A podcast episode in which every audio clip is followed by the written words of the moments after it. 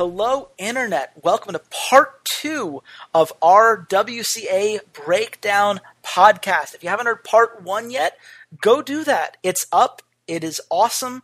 Uh, we broke down a whole bunch of fun stuff. I, of course, am your host, uh, Chase Redshirt King Wassenar, and I am joined once again by Jen Kennedy from Gold Per 10. Hey, what's up? Josh Bury, the news editor for the uh, for Heroes of the Storm for the Score Esports. Hello. And my good friend Walter Fedczuk, uh, and our one big cognitive advocate in this panel. Cog is going to win it all. Cog right now. I'm a bigger Cog fanboy than I am TSM for all of our League of Legends viewers. So, woo. I'm going to be wearing my jersey. I'm going to be so hyped up for this. I can't wait. Well, yeah, let's uh, let's start there then. I'm going to let you convince us of the cognitive hype train because it's as an outsider who uh, who's just looking at this as, from recent trends. Uh, this team had a 45% win rate in November, a 50% win rate in December. They've never had more than 50% uh, overall uh, throughout their history. They failed to qualify despite many different attempts uh, for Heroes of the Storm, uh, the Enter the Storm tournament in North America. they got second place in this WCA Open thanks to a 2 0 over Panda Global how good is this team, Walter? How much uh, faith can we uh, should we really put in these guys? I think that they are exceptionally talented players, um, but I think they all have their flaws. It, in, individually, I think there's flaws, and as a team, I think there's there's still they have some trouble really finding a solid identity. Um, they get you know they get to certain things like the the the Illidan composition where they were just running Illidan Abathur consistently, and Glaurung was one of the better Illidan players on the planet. Uh, he is definitely a melee assassin, and they struggle quite a bit when melee assassins aren't in the meta. Um, I think, arguably, out of what I've seen from North American teams, they probably prepare. Um, you know, they're probably one of the best teams when it comes to preparing for their opposition. It's just finally figuring out how to catch their opponents off guard and and following through on things. Uh, the only times that I've seen them when they've prepared for for you know not Cloud Nine and not the old Tempo Storm roster when they've prepared for someone like Complexity that they've been had trouble is like that team has caught them off guard. So I would say once they get into the picks and bans, if a team does something that they aren't expecting, it, it throws them for a little bit of a loop. But I think they're all extremely talented. I love them all to death. I know them all personally. They're friends of mine. I joke and say, yeah, they're going to win the whole thing. I, I don't think they're going to win the whole thing. I would love to watch them win the whole thing, but I, I still feel like they have some flaws that they still need to figure out and they still need to smooth out a lot of wrinkles for them to be like a really top tier international team. I, I think those are some good points about cognitive. I, I think one thing that I've seen from them recently is that um, I I think they want to play less around Glaurung. I, and I think what what we're seeing right now is sort of a short term shift in their play style away from building compositions around Glaurung all the time. And I think that's good for the team because there's a lot of other talented players on this roster. Like I'm a big fan of Iacona. I I truly yeah. believe I truly believe Iacona is one of the best supports in North America. Like straight up. I, I will say that. He is very adaptable, has really good positioning and, and sort of prediction of when damage is coming in. Um, and he's a great guy. He's a, he's a really friendly guy. Um, so they have him. I really like Hospital a lot. I think he's very underrated, um, especially when you look at the North America scene as a whole. I think he's a very underrated player. Thank so you. For, ha- thank you for saying that, Josh. Thank you for saying that because I agree with you there. No, I, I, I honestly believe it. Um, he has a very good grasp of the game. Um, I encourage you if you ever see him at an event, pick his brain a little bit. He's very friendly and, and he's very underrated as a player. So I think it's good for the team as a whole that they're starting to move away from just sort of like building compositions around Glaurung. I think that if they can refocus and have a more balanced play style, they do have enough talent to get results. Will that happen at this event specifically? I, I can't say definitely yes, but I'd love to see it. I, I'm not sure that that will be the case in this particular event, though. Yeah, exactly, Josh. I think if you want to, you know, go to international events and have some good success, you need to find some different styles to play. You know, like obviously you have your one style you're comfortable in, and that is to play around Glaurung to get the Illidan, the Kerrigan, the Butchers, you know, the things like that. But if you can have some good players like they do, you can build uh, other compositions around them, and you can kind of use the strength of the team. And on the Iacona point, I think that he is probably one of the best Brightwings. I think Dunk Train is a better Brightwing, but to constantly keep a melee assassin player like Glaurung alive all the time and to pick the Malfurion, to pick the Brightwing, he has to know exactly when he can, you know, as a Brightwing, you have to know when you can phase in, when you can blink shift in. If you like blink heal in and then you instantly get CC'd, then you're just not a good Brightwing player. And I think that Iacona knows exactly when to keep Glaurung alive and when to keep the rest of his team alive. I, I would argue to you guys, and, and I have some you know insider knowledge. I've watched them scrim, I've watched them cock. I think these five players, and I, I don't have as much experience with Syracuse, but I think across the board, these five players are some of the most flexible players on the planet. Um, I think at any point, like Iacona could play assassin. They could like if if you told me tomorrow that they like shifted all their different positions and made Glaurung a support player, like all five of those players can play any character in the game at any position. And I think it just comes down to they need to just find their comfort level and not just try and stick, you know, not just have one strategy, but expand to where they have multiple strategies that they can use because they're so flexible. And and their coach uh, came in after I, I left and I wasn't around them anymore.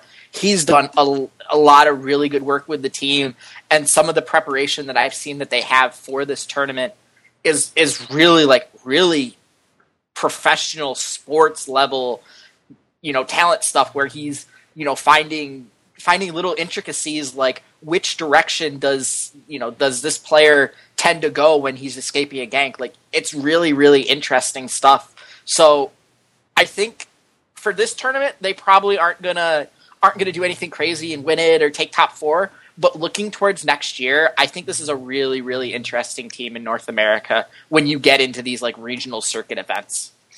Yeah, no, it's a very interesting squad when you just look at the sheer number of heroes that each of these guys play. The as you said, the versatility here is is is simply fun to watch. Uh, and we've seen a, a, couple scrims. I believe there was one that was leaked to the Heroes of the Storm subreddit today against Murloc Geniuses. Unfortunately, it was one that didn't go their way. But it's uh, it's always interesting just to see, um, you know, how these teams approach these kind of things, and how especially, you know, teams like Cognitive that are just waiting to figure out how to take that next step, that have you know these pieces and the organizational infrastructure set up to take that leap uh, you know, it's it's going to be fun to see whether they can, from a talent perspective, uh, really get to that next step. Josh, what are you really hoping to see from them at the end of the day? What do you think is a uh, realistic hope for these guys? I mean, I think that they could definitely surprise some teams, and part of that is going to depend on actually what Walter mentioned, uh, the new coach, and also having Syracuse on the team. Um, I had a chance to speak with Syracuse uh, and the, their new coach um, whose handle is Excites. And I was pretty impressed by both of their game knowledge. I have to admit, when I first saw Syracuse playing with Cognitive, I wasn't impressed by the cohesion. But that's something that you, you like you just have to work out by playing. Um, they had both come over from Bang Bang, which was like an amateur team that formed um, sort of during like after the hey we didn't make it to BlizzCon sort of moment. A lot of players started forming these teams, and I'm really impressed by Excites. He has a history in Dota, like original Dota. Um, he has a very sort of analytical approach to things, like Walter mentioned. Very excited. I, I'm very excited to see where that takes the team as a whole. And I wouldn't be surprised if the move away from building comps around Glaurung was not partially due to his input. Because, like like Jen said, you can't. It's hard to win internationally when other teams can watch two replays of your team and say, well, we just got to ban this guy out, and then we'll be okay. Yeah, no, I, I think that's absolutely fair. You know, the versatility that they've managed to uh, to learn from and and this new kind of change in philosophy, I think, is something that makes them exciting. And especially now that the entire hope of North America as a region is laying on their shoulders, it'll be very interesting to see how they perform here. Uh, on the other hand, you have Liquid, who, unless you're a huge G2 believer, uh, is probably the best hope that we have for Europe in this particular tournament. This is a team that, you know, we saw win Fragbite with that reverse sweep over Fnatic. Uh, and ever since then, it's been consistently getting second place after second place finish as they've just been unable to overcome the Fnatic hurdle. Now, Jen, when you look at how Liquid has been playing recently, do you think that it's a particular matchup that Fnatic brings there that's just kind of become a mental roadblock for this team? Or do you think that Fnatic has exposed some key flaws that are holding this team back in the long run? Uh, I think it's a little bit of both. I think Fnatic has a really good roster, so it's not surprising that Liquid is struggling to beat them. Um, but I think Liquid also has some troubles when it comes to drafting specifically against Fnatic. I saw a few games in DreamHack where they just lost via the draft. You know, when you just pick Tassadar's solo support, which uh, Gerd he really likes, if you pick that into a Kael'thas, you know, and you and you don't win the early game, you're gonna have some trouble late game. If you pick the solo, you know, support Tyrande and you don't win the early game, you're gonna have some. You're gonna struggle in the late game, and um, they have some certain, you know, map picks. Last time we talked about specifically Dragonshire, where they lost all of their games on it except for one game against G2 and they just their early game is a little bit questionable and some of their priorities with drafting, you know, if Lowell doesn't get the um, Sonya, he and he doesn't get this uh, damage Kharazim that he really likes, which is I think is a really good pick and a really surprise can be a really surprising pick for some, especially some of these Chinese teams who don't hold Kharazim in a high respect as a support in general, this damage Kharazim, I think if he doesn't get, if Lowell doesn't get the Kharazim or the Sonya, he almost automatically transitions to Thrall, and that could be a pick that you know you can play around. You can, you know, if you know that Liquid are going to pick up Thrall, you can draft things specifically around that. So, I think Fnatic did a good job, kind of exposing Liquid, but I think Liquids can still, you know, they still have a good chance. They're obviously the hope of Europe, but I think they have a pretty good chance in this tournament. Yeah, it's it's certainly a team that when they win, it feels very fluid. It's almost like uh, you know I, I made this analogy before about like almost watching a river just kind of flow over teams. They just take these early game advantages, and you know when when it goes well enough, when they stay even or slightly ahead, it just becomes a very easy transition for them into the mid to late game, which is where that team has shined so far. But at the same time, when it doesn't work out so well for them in that early game, and they do have struggles like we've seen on maps like Dragonshire, where it requires a lot of early game coordination, it has been a problem for this team. Walter, when you look at, you know, this is obviously a very different liquid from the liquid that used to run Europe for quite some time when you look at how all these pieces have come together, what are you most excited by? You know, Lowell's champion pool is often cited as, as something that's, you know, tons of fun to watch and, and can keep teams on their toes. But what are the other things that, you know, you've noticed that really help this team stand out as a European power? So this is this is one of these things where I was bringing up in the last podcast about how Edward Gaming had been playing like a lot of Falstad, and Falstad is like a really huge European pick, and Liquid is kind of you know they're they're the standard bearer for Europe, other than Fnatic.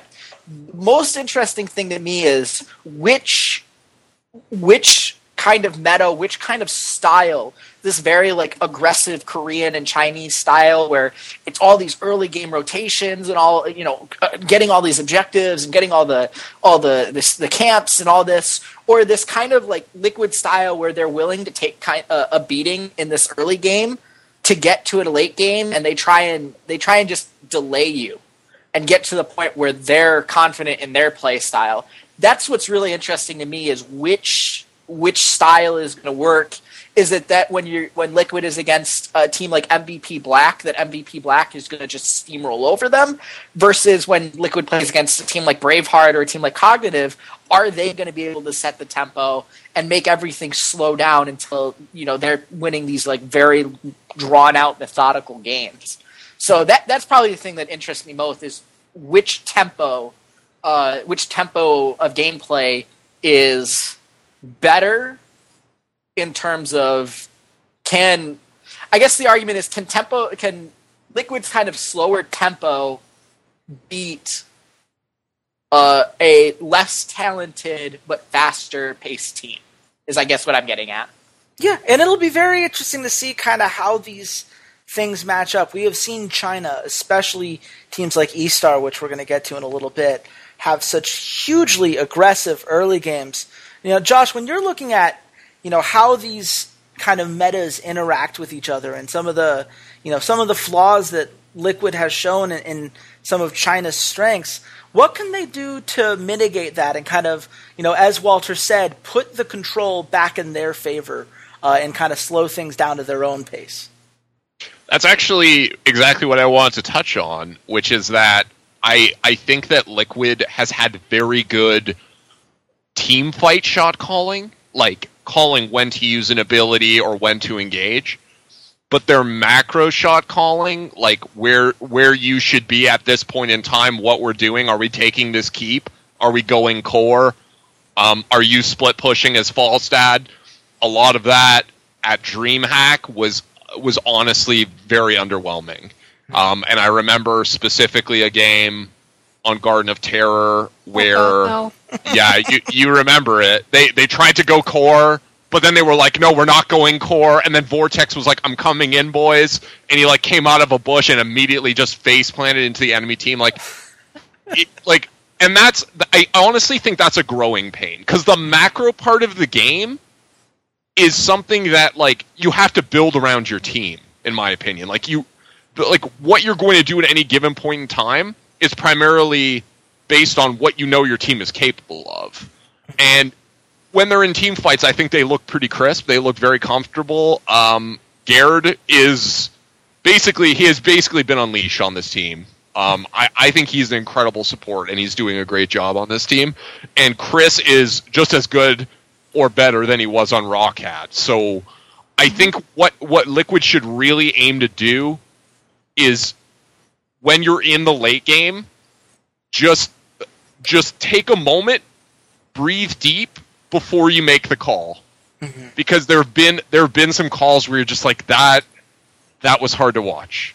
Um, but otherwise, I think this is a super exciting team, and I think they have the talent to go deep in this tournament. Uh, certainly, as you guys mentioned, that they are the hope of EU, and if any European team is going to get to the finals, it, it's going to be this one. Yeah, I think uh, the casters at DreamHack mentioned that Garrett is their shot caller, I think. So he is like one of the new members on the team, and then you're having him shot call. And, you know, he was previously on a team, Pirates and Pajamas, who were not, you know, they weren't top EU. So I think this is something that they just need to sit down and play a little bit more with each other and get the macro kind of ideas down that they want to do and when they want to do it, all these things, and then they'll be a top. They'll be able to take games off Fnatic more consistently and you know represent Europe when they go to international tournaments.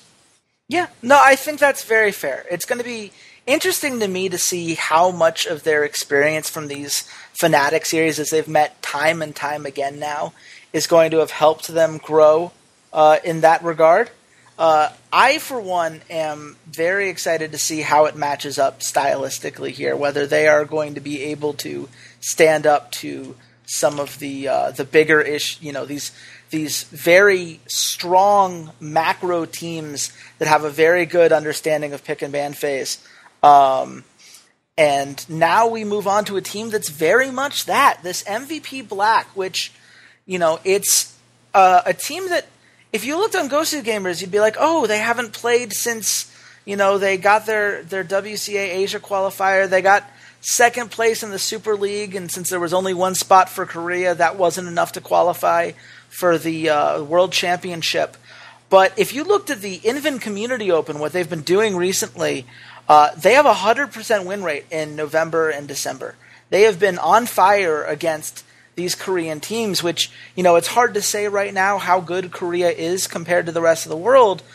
But given that this was a team that for a while, you know, was kind of thought to be the best team in the world, and now you're, you know, looking at them doing basically picking up where they left off.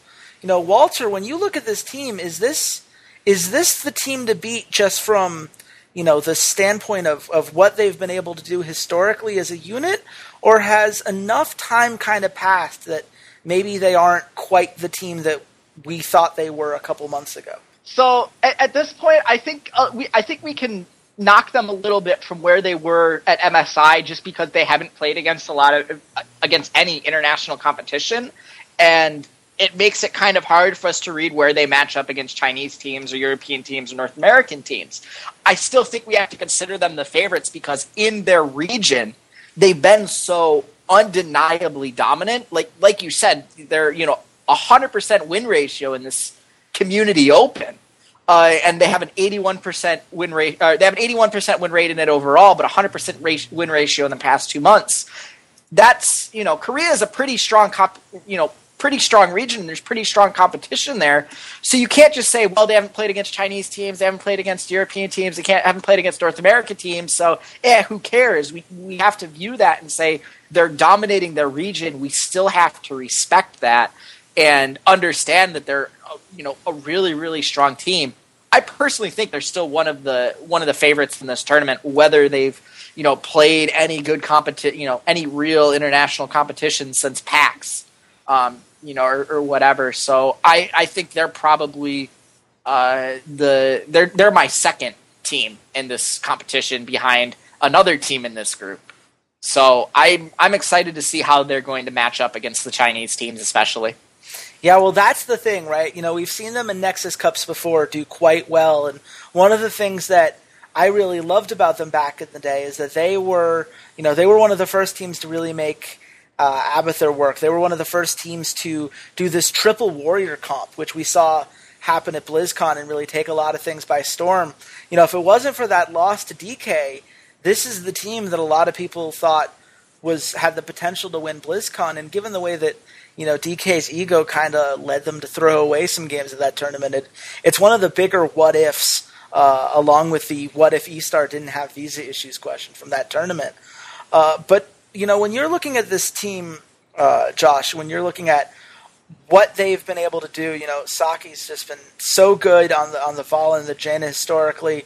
Uh, Mary Day has been uh, one of the most acclaimed supports in Korea, and you've got you know Kyocha who can pretty much play anything at this point.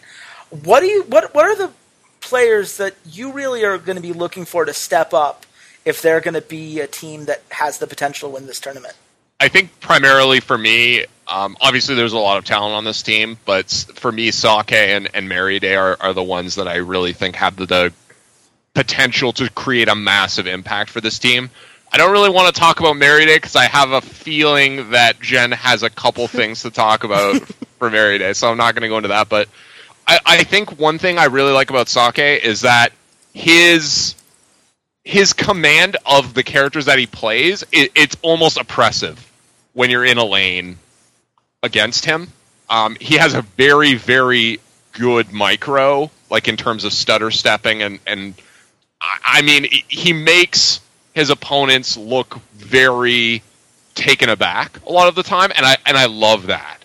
I, I love that, and I've heard that about a lot of Korean players.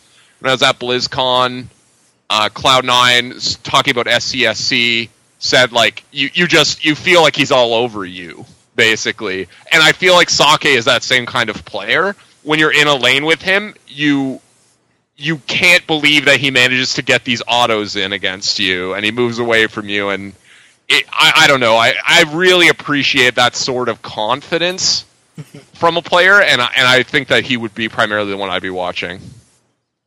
Yeah, before I you know start into Mary Day, definitely about Sake is he has an amazing Valla. He is one of those people that you know that you watch and that he just has this you know mastery of a hero that he just pushes it as far as he can to get as much damage. He's one of those Jaina players that almost always takes Icy Vein and almost never the Ice Block. He is about the flanking. He is about you know getting all that damage down and um, I think that he is going to be one of the biggest players for MVP Black. And about Mary Day, I'll just you know kind of keep it quick, but he is a great support. When Bakery, probably most people consider him the best Kharazim. When Bakery says that he enjoyed watching Mary Day play Kharazim, I remember they had one game on Infernal Shrines that like Mary Day just managed to keep everyone alive and you know like people just walk away from the fight with barely any health left and like when Bakery says that you are a great Kharazim player, like you are a great Kharazim player and you're a good support.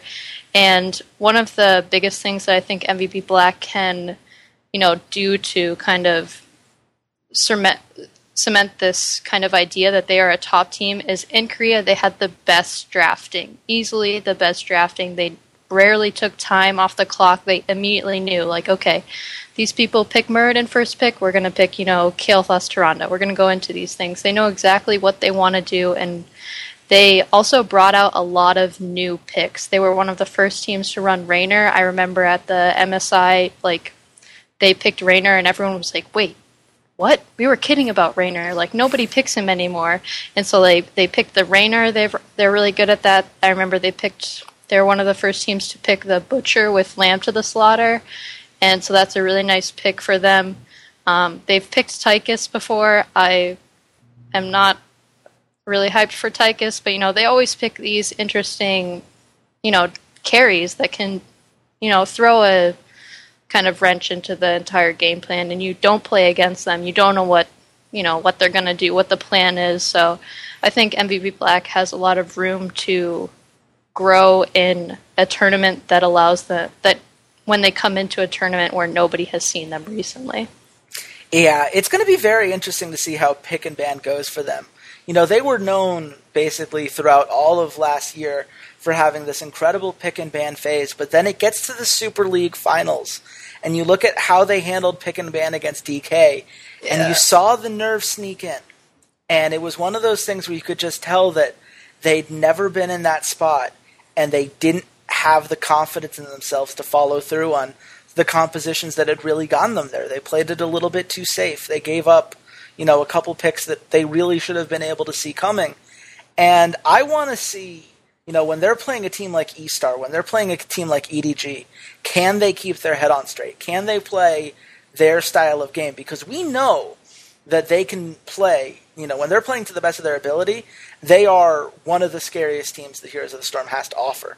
It's a matter of are they going to allow themselves to get there? Are they going to allow themselves to play that kind of game? And and one more little thing because I think that you know with Mary Day and Sake on this team, it can sometimes be overlooked. But I I want to appreciate how Lockdown has you know really you know been able to make a move on you know improve upon his hero pool uh, in the sense that you know Zeratul and Illidan used to be his bread and butter, and as soon as these melee assassins stopped being as scary, he's like, oh, I'll just play Sonya then, and if you really need me to, I'll play Johanna. and he's done both of those incredibly efficiently in this community open, and it just means that he has so many different options and, and ways of you know using his aggressive nature to kind of take you apart.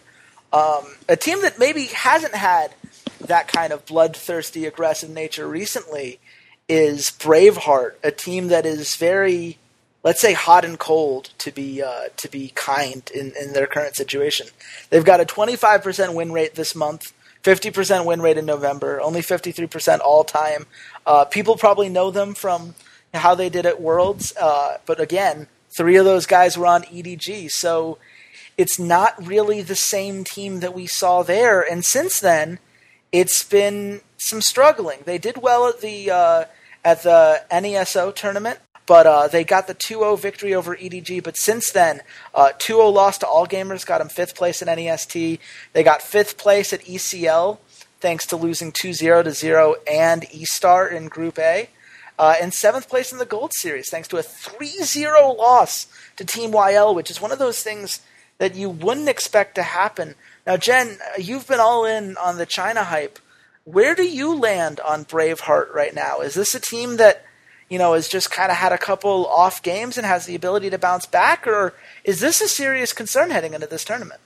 Uh, I think it's a big concern for them, honestly. I give them a slight lead over, you know, like they're they aren't going to beat E-Star, they aren't going to beat MVP Black, but like they're kind of, they're around the the Team Liquid. I think them and Team Liquid can be um, pretty competitive. And depending on what Cognitive has um, done in the off season, I think those three teams can be even with each other. But Braveheart are, like you said, they're so hot and cold. They you know, sometimes they look great. I think Exia is a really good.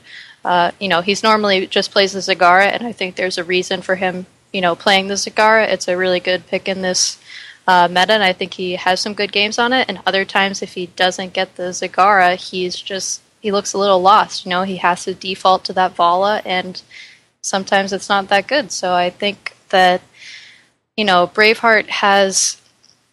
They're one of those teams I think that is kind of looking for a star player. You know, you looked at their roster and you say, you know, eh, I don't, I don't know if I notice any of these names. They're they're kind of just lost among all the other like big names in the um, scene, and that they're just they're kind of middle of the pack, but they're not consistent enough to be middle of the pack. Is the problem?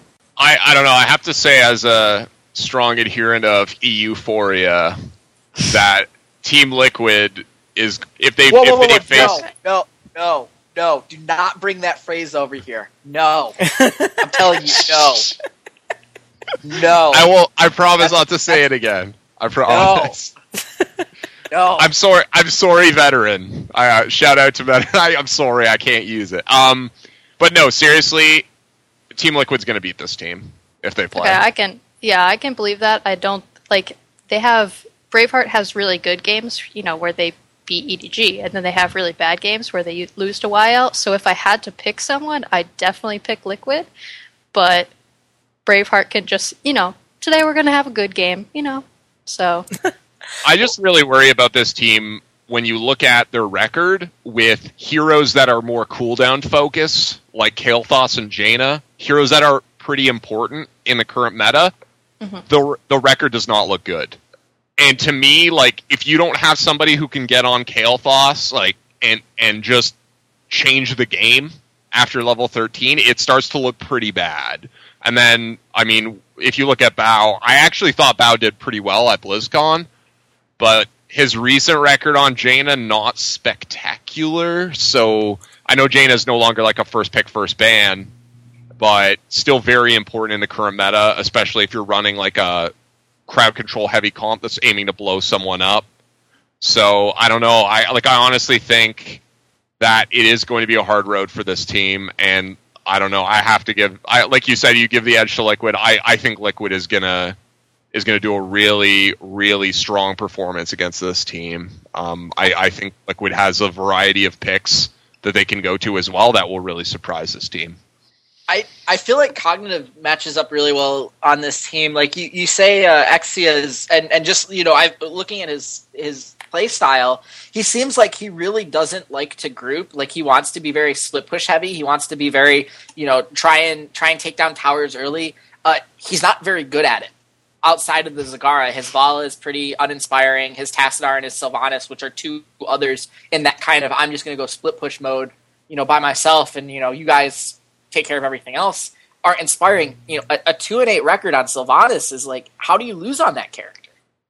I, I, I, you know, I, I don't play a lot of the game, but just like, how do you, how are you two and eight on Sylvanas? Just doesn't make a lot of sense to me. And I think because of the versatility that that Glaurung has, being able to play like Zeratul, and I will argue that he's the best Zeratul player in the world. And I don't think anybody can. I don't think you can put someone ahead of me that I'm going to say no. You know, oh yeah, okay, maybe you're correct. Like they can take a lot of advantage of that because that v, that reads to me very it's very telegraphed that hey we just want to get on Zagara and we want to split push. And you know Glaurung is so balls to the wall that he doesn't care if you're playing Zagara. He doesn't care you know if you're underneath your keep trying to survive and just you know push things out. Like he'll he'll go off and he'll kill you. He'll hunt you down. He'll kill you. It doesn't matter. So I think cogn- I think Braveheart while they are very hot and cold, I just think that they're just extremely telegraphed, and I think both of the Western teams in this in this group can take advantage of that. I think that's very fair. My big concern with Braveheart is that you know what you brought up about being uh, just such a predictable kind of team. We know exactly what a Braveheart comp looks like. It has the Zagar for the split pushing. It has the Tyrael for the inevitable team fights. You get the sanctification down. Uh, you get something like a Muradin for some stuns, and you get away with you know you know the rest of this team. You can, you can get away with not being a spectacular Kael'Thas when you have some opportunities there. Uh, at the same time, it comes down to maps at a certain point with this. There are teams that can split push very well, uh, and there are maps where that is available to you. Something like the Haunted Mines that can work out well. You know, Tomb of the Spider Queen. There there are big maps like that in which it can work out. But I'm not sure if I can consistently uh, trust that in a tournament like this, where they're going to have to do it on many different maps, some of which it just does not work out as well. The maps for Braveheart is that China almost every single, you know, like game one is almost always on Infernal Shrines, and game two is almost always on Battlefield of Eternity. I don't. I think I've seen one Blackheart's Bay, and maybe like two or three Garden of Terrors. Like I think China has a really particular style when it comes to map choices. You know, it goes the Infernal Shrines, and then the and then the Battlefield of Eternity, and then maybe Tomb of the Spider Queen or something like that, Sky Temple, but never Blackheart's Bay. Never, like almost never um, Garden of Terror, and like sometimes they throw in the Cursed Hollow in there. I think, especially if Team Liquid can get like they are a great Garden of Terror team. Obviously, they play Lost Vikings all the time. You know, they can play the Infernal Shrines against the Chinese teams. I think if these Western teams can play the maps that the Chinese teams play often really well, that if the Chinese teams can't play on Garden of Terror or as well as the Western teams on uh, Sky Temple, I think that you know Liquid and Complexity have a good job, good shot of you know, beating a pretty lackluster Chinese team in Braveheart. Yeah, uh, it's going to be interesting to see how Liquid and Cognitive can really take apart uh, what Braveheart is doing right now. Certainly, there are some holes to be exploited, but again, this is a Chinese meta that has appeared very strong. It's something that's thrown even such a great team as Cloud9, uh, which was the world champion, off their game a little bit. Uh, you know, I mentioned earlier, though, that the funny thing about that world championship was that there were two great what ifs uh, that we had to come away from. The first is what if there were two Korean seeds and we had MVP Black at that tournament? But the second is what if eStar didn't have the visa issues that they did? And when you look at this team, they have been 100% in major events in November, 75% win rate this month. They have an 82% win rate as a team. They got first place in the China BlizzCon qualifier. Uh, they had first place in the NEST tournament, where they took a 2 1 over YL. They are the winner of Group A in the current ESL uh, series in China, and they are in the Gold Series Grand Finals after 3 0ing Cloud9, taking a 3 2 over 0 and a 3 1 over EDG. Uh, Jen, when you look at this team, I, I think it's safe to say that this is one of the most aggressive early game teams that we have ever seen in the Heroes of the Storm. How are they able to so consistently pull off these kinds of, you know, big kill, big experience leads? And, you know, what does that say for them, you know, for this tournament as they as they go against some teams in this group that maybe aren't as used to this fast paced style of play?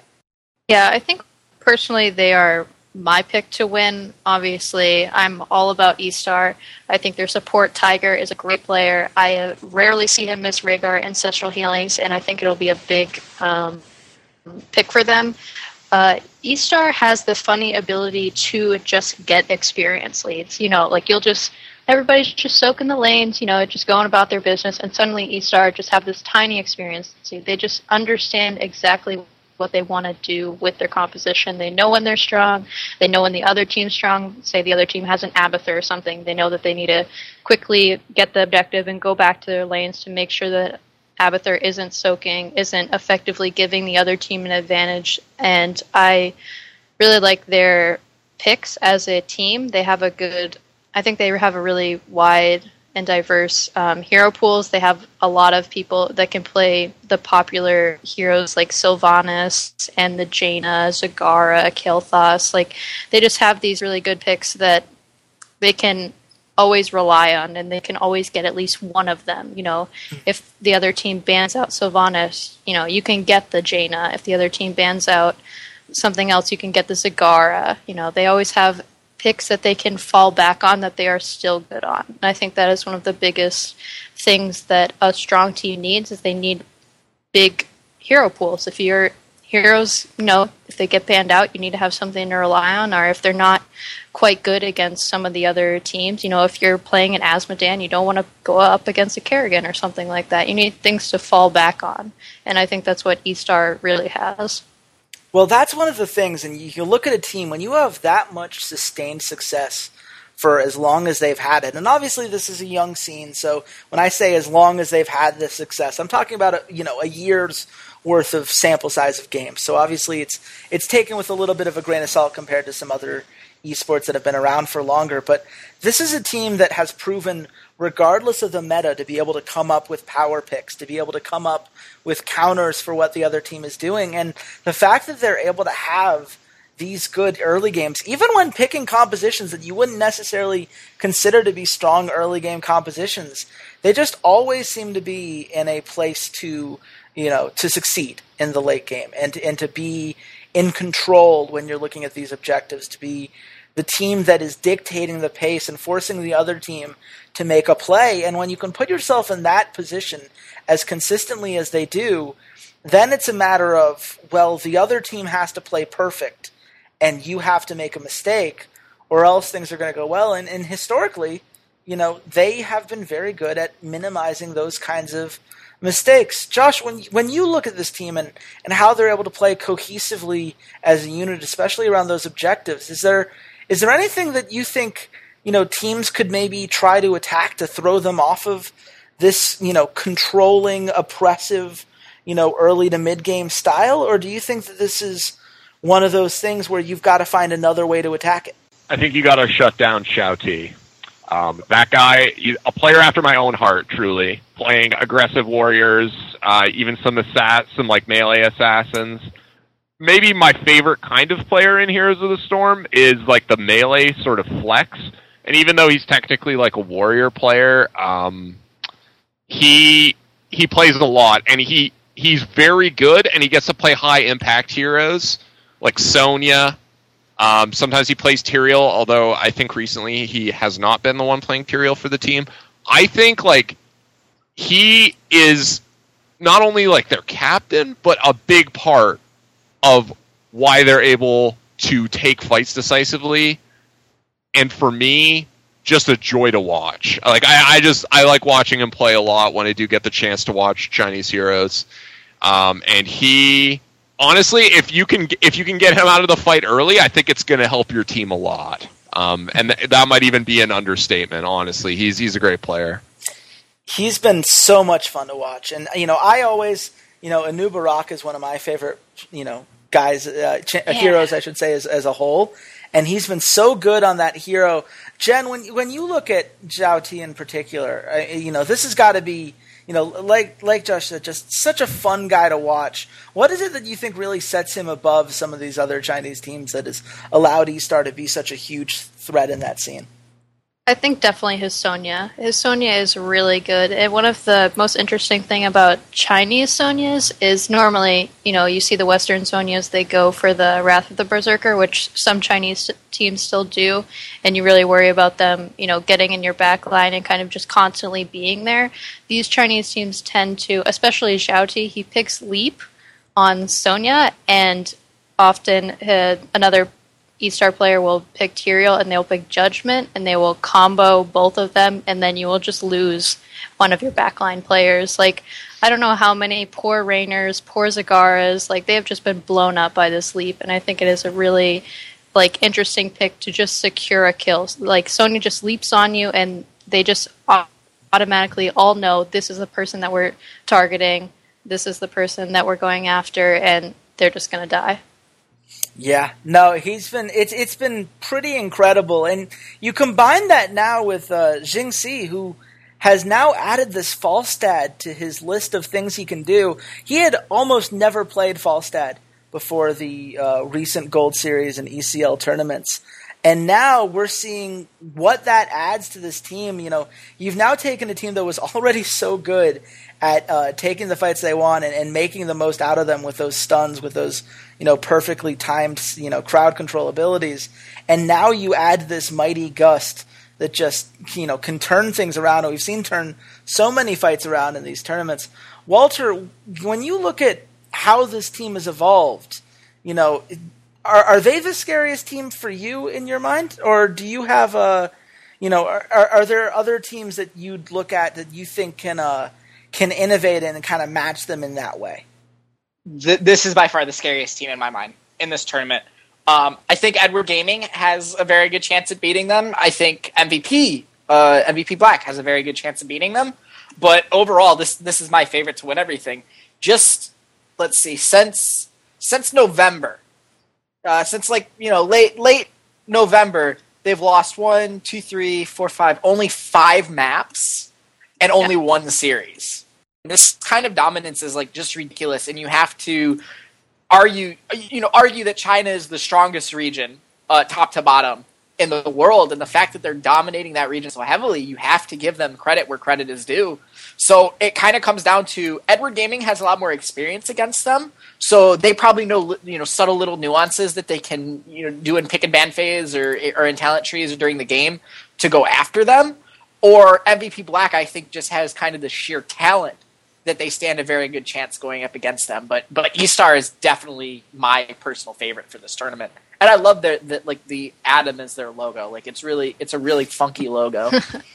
yeah, it's got this weird kind of like you know, it's like it's almost the Jewish star, but it's got a crescent moon in there. I don't I don't know what it is. Yeah. I just love it. It's got a it's got a great mix of things to it. I, them them and the cognitive logo. I know this isn't a. If we were doing things yeah. based on logos, I think it would be. Uh, a very different power ranking than what we're going to end up with. But uh, but it is very interesting. Jen, uh, anything you want to say before we close out on eStar and go to our final predictions?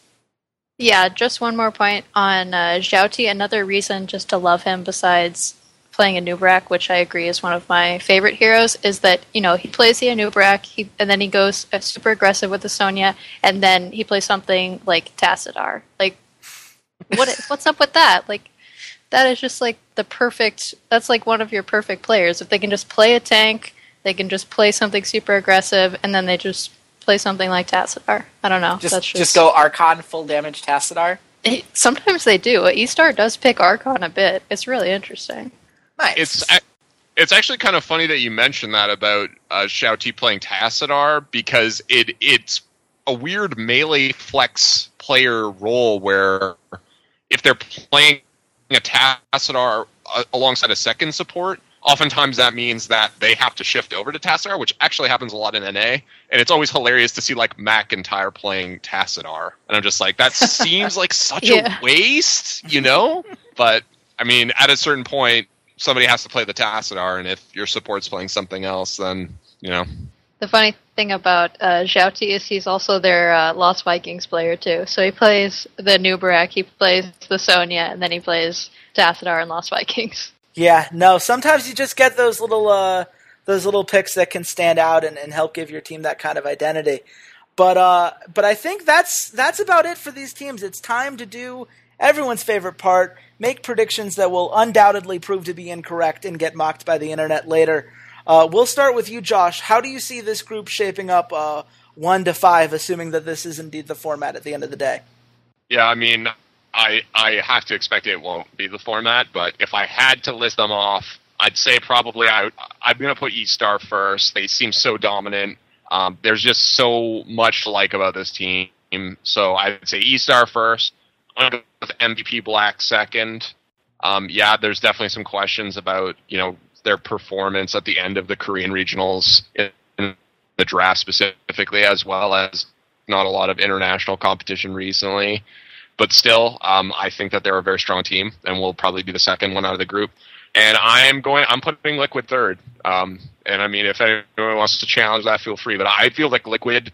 You know, yes, they've lost some sets against Fnatic. I feel like a lot, a lot of that is the matchup against Fnatic. Um, I feel like Liquid's going to bring a lot to the table. It's going to surprise the other teams in this group, and uh, I I feel like they're a very strong team. After that, um, it's kind of a toss up. I mean, it could be Cognitive, could be Braveheart at the four and five. I'm actually also kind of a big Cognitive fan, um, so I mean, I would like to see them do well. I, and as I said before, I think there's a lot of talent on the team that isn't talked about. So it'd be great for some of that to be showcased. Um, but yeah, I think Braveheart has like it's almost like a nothing to lose situation for Braveheart. So it might be interesting to see if they try some weird stuff, but I mean, I don't really have any indication that that would be the case. I think it's easy for one and two. Obviously, E Star and MVP Black. I just think that they're head and shoulders above the other teams right now, and they just have a lot of strong points. Uh, I'd I'll go with Liquid third. Uh, sometimes Liquid betray me by trying to backdoor through the front door, but you know we'll just go with Liquid. And then I think I actually really think Cognitive. I think Braveheart have a bad matchup specifically against Cognitive because most of the Chinese teams are extremely aggressive. So that's you know the Chinese stereotype: always early game, always aggressive, and I don't understand how you can be Cognitive at their own game. So I think it's going to be Cognitive and then Braveheart.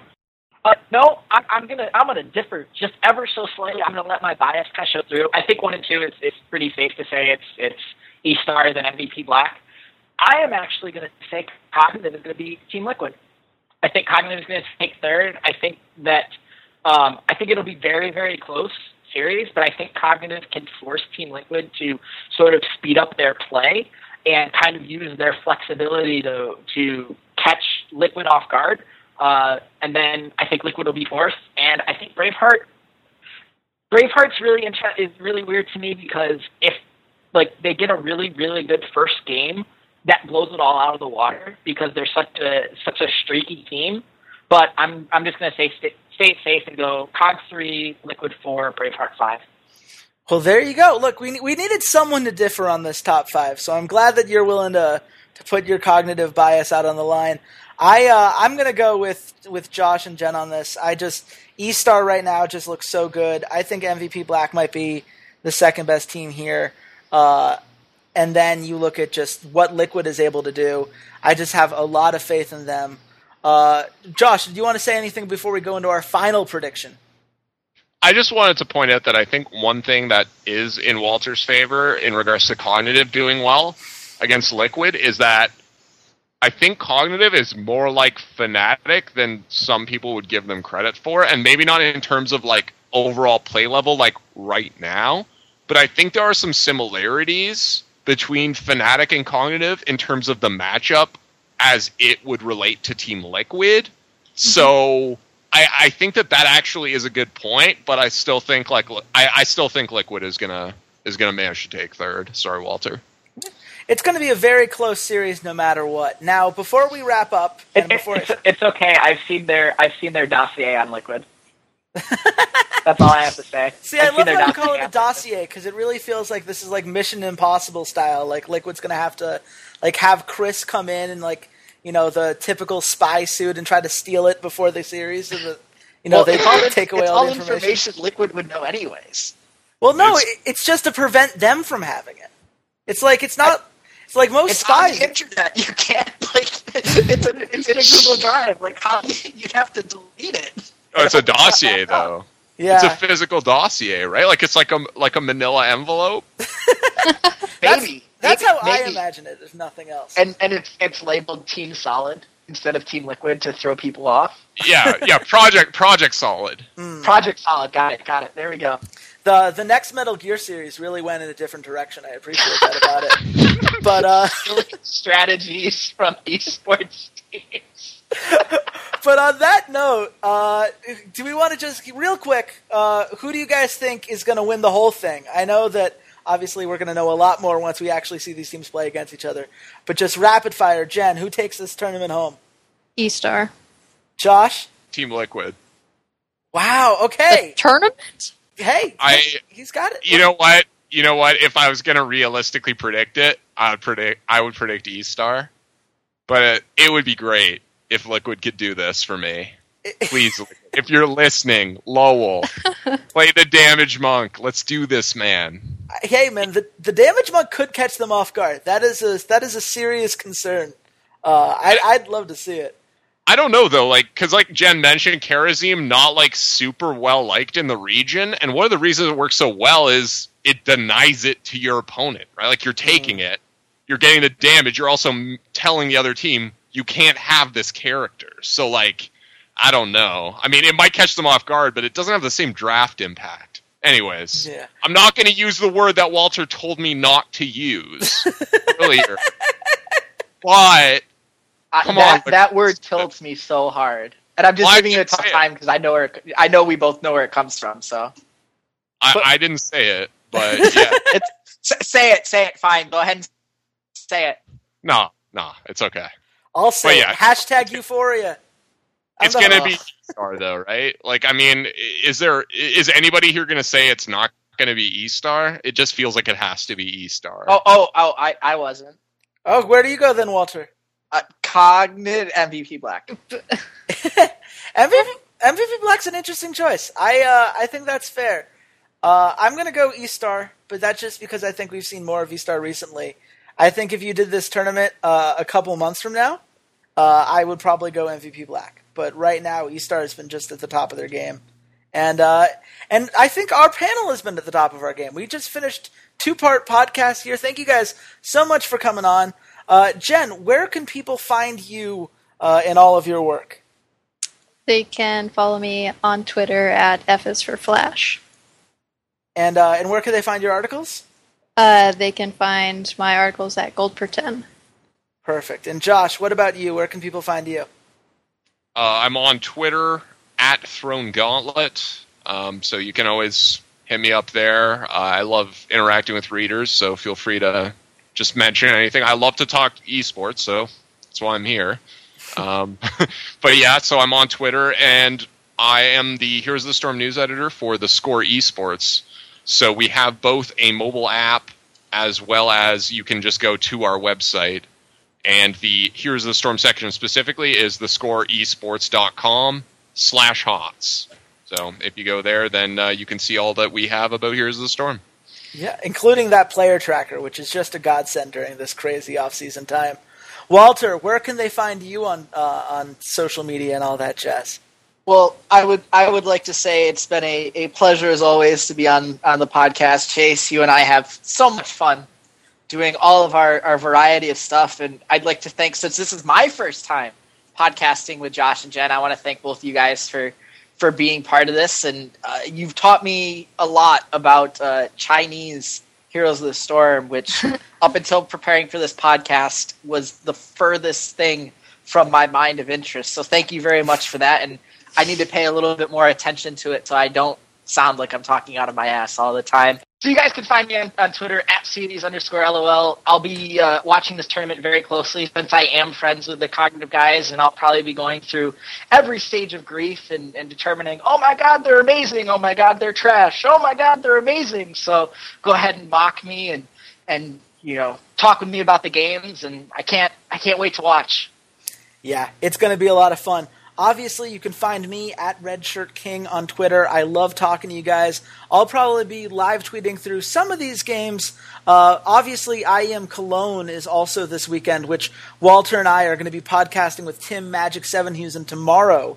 Uh, if you guys want to keep to this space, and there are a bunch of great ways to do that. If you go to iTunes, you can subscribe to the Esports Gambling Hour. We have not yet changed the name officially to Rough Drafts, uh, mostly because there are a couple things up in the air for Walter and I before we change the title on there. But if you subscribe now, then whenever we do make that ultimate title change, you'll already be in the perfect place. Awesome. Just go ahead and do it. And leave us a review while you're there. Not only does it mean a lot to us, but it really bumps our podcast in terms of the algorithm. So please go do that. Uh, you can also find us on soundcloud.com slash esports gambling hour.